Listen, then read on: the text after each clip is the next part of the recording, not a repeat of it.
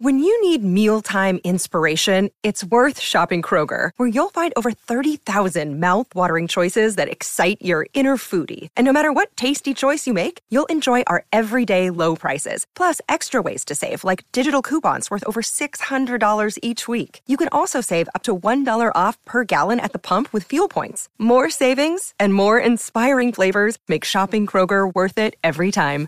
Kroger, fresh for everyone. Fuel restrictions apply. Well, howdy there, Internet people. It's Beau again. So, today we're going to talk about President Trump's declaration, his statement that he is going to veto the defense spending bill because he's mad at Twitter. It's really what it boils down to. He uh, is demanding that something be inserted into the defense spending bill that repeals Section 230 of the Communications Decency Act. Section 230 basically protects companies like Twitter from lawsuit because they use user generated content. He's mad because Twitter fact checked him. It's really what it boils down to. And because of this, he is throwing a temper tantrum and is willing to veto a defense spending bill. I'm not sure if he, he still plans on vetoing it over renaming bases that are named after Confederate generals. I don't know if that's on the table or not. Um, he made this little declaration last night, and politicians don't know what to do. There's a lot of talk about it. Oh no. Call his bluff. That's what you do. Call his bluff.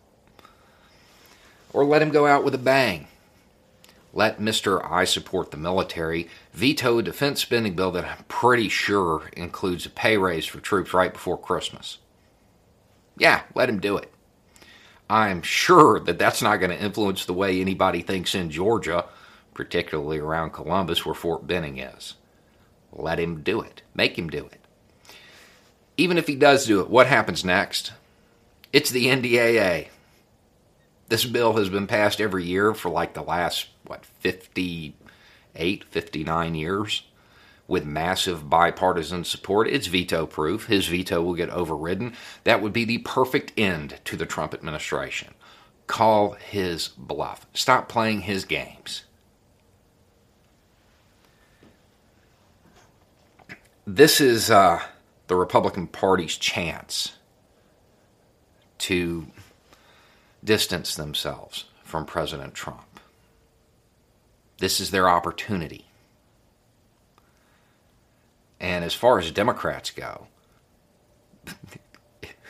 it would be a massive, massive mistake to not send this up and have him veto it. Let him do it. Call his bluff. I don't think that he will. I don't think he'll veto it. I don't think that he's going to want one of his last acts as president to be something that is mocked forever. The bill's going to get through. It's the NDAA. It always gets through. There's no reason to cave to President reject Trump. He's on his way out. He's done. Let him upset the people of Georgia. Anyway, it's just a thought. Y'all have a good day.